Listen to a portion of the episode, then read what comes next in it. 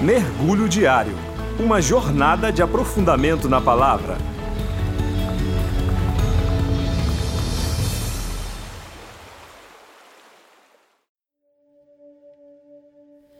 Olá, eu sou Laís e hoje nós vamos juntos mergulhar em Hebreus capítulo 7, dos versículos 4 ao 10, que diz: Vejam como Melquisedeque era grande.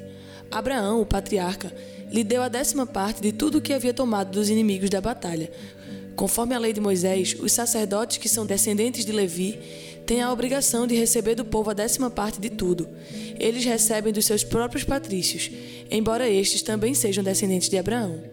Melquisedeque não era descendente de Levi, mas recebeu a décima parte daquilo que Abraão havia tomado na batalha e o abençoou.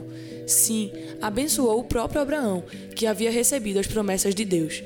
Não há dúvida de que aquele que abençoa é mais importante do que aquele que é abençoado. No caso dos sacerdotes, a décima parte é recebida por homens que um dia vão morrer.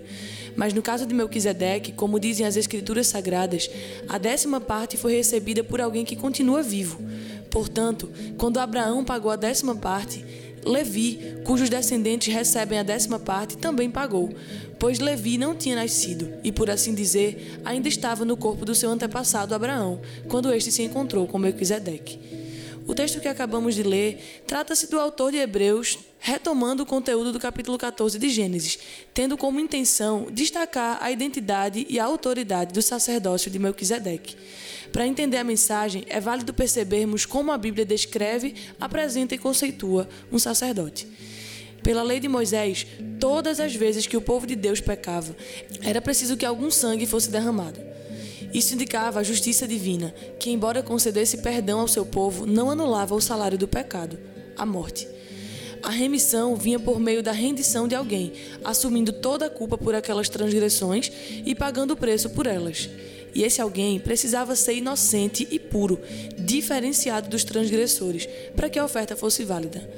A necessidade do holocausto já apontava para a obra de Cristo, que com o poder do seu sangue iria redimir toda a humanidade de uma vez por todas. Porém, como ele ainda não tinha vindo à Terra para oficialmente abrir caminho para os pecadores se achegarem a Deus Pai, alguém precisava intermediar a relação do homem com o Criador e lhe apresentar os sacrifícios. Esse mediador era o sacerdote. A sua função era basicamente representar homens diante de Deus e representar Deus diante dos homens. Assim era Melquisedeque, um sacerdote com o mesmo encargo de qualquer outro, porém, semelhante a Jesus como nenhum outro era, fato que encaixava seu sacerdócio numa ordem superior à dos demais. O capítulo 14 de Gênesis, que citei logo no início, retrata o episódio do encontro entre Abraão e Melquisedeque, revelando o motivo da grandeza deste diante de toda a descendência de sacerdotes que viria a partir do patriarca hebreu. Melquisedeque abençoou Abraão, dizendo: Abraão, seja abençoado pelo Deus Altíssimo que criou o céu e a terra, diz o versículo 19. Uma pessoa que dá a bênção a nada mais nada menos que o patriarca do povo de Deus é, no mínimo, alguém maior que ele. Sem genealogia conhecida e sem registros do seu nascimento e morte, Tal sacerdote não era um ser místico criado à parte, muito menos uma cristofania, a aparição de Cristo no Antigo Testamento.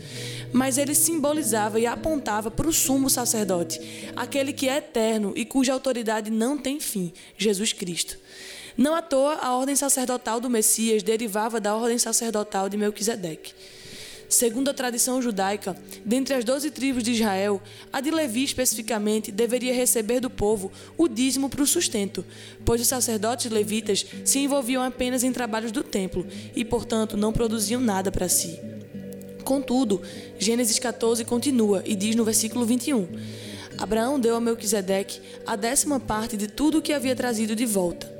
O que precisamos entender é que nada se conhecia sobre a genealogia de Melquisedeque, ou seja, ninguém sabia se ele era da tribo de Levi mesmo. Portanto, não estava seguramente incluso na lista dos que deveriam receber o dízimo. Ainda assim, Abraão, pai da nação da qual viria o Messias e antecessor de todos os sacerdotes levitas, prestou reverência ao seu sacerdócio, reforçando a superioridade e a temporalidade de sua autoridade. Sendo ele um homem que não satisfazia os requisitos culturais, rompeu a barreira racial e antecipadamente revelou o que haveria de acontecer centenas de anos depois com a morte de Jesus na cruz do Calvário.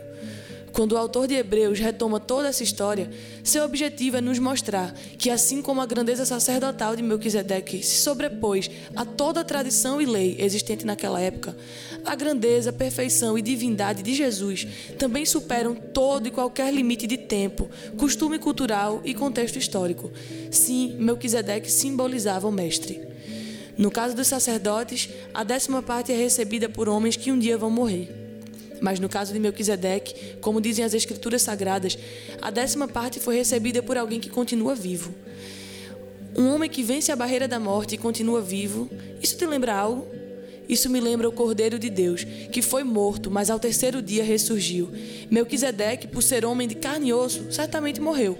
O texto, quando diz continua vivo, se refere à ausência de registros da sua morte. Com Cristo, porém, foi tudo diferente. Ele de fato está vivo, reinando sobre todo o universo com um governo que nunca terá fim. Ele é o Melquisedeque perfeito. Ele é o sacerdote eterno. Ele é o nosso intercessor, representante e expiador diante do Pai. Nele, o peso da lei não está mais sobre as nossas costas. Jesus é a nova lei e ele é o Cordeiro cujo sangue é suficiente para sempre. Descanse nessa certeza, que a sua presença, companhia e glória encham o teu dia de paz, abundância e alegria duradoura. Esse foi o nosso mergulho diário. Para mais informações sobre nossa igreja, acesse igrejario.org ou nos siga nas redes sociais.